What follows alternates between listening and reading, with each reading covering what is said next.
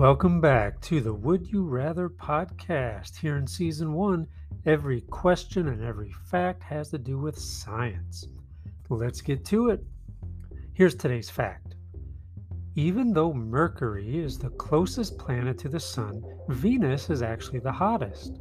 Due to its atmosphere and the greenhouse effect it causes, it can be over 860 degrees Fahrenheit on Venus.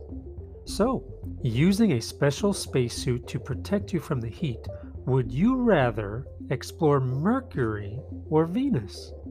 I'll give you a few seconds to think about it.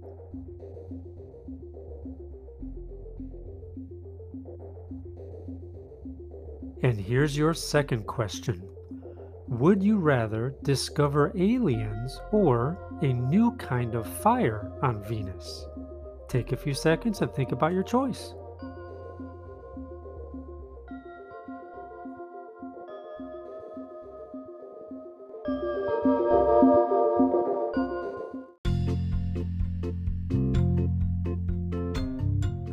What did you decide and why?